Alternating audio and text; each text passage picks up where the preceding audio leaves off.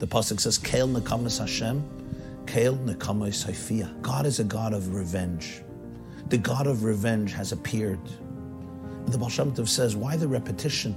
Kael nekamas Hashem, Kael nekamas Haifia. And also the names of Hashem that are used here are strange. We should use the names that represent the attribute of severity and sternness and judgment, like Elohim, Kael nekamas, the God of revenge, Haifia. He appears in your life. That's how he takes revenge.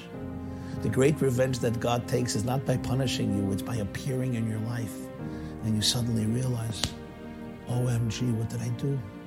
How could have I distanced myself from the most precious, priceless relationship in the world? When God appears in your life, when you realize who you are and what your potential is and what your glory is, and how I am so detached from myself. It's about His appearing in your life when you realize powerful this relationship is.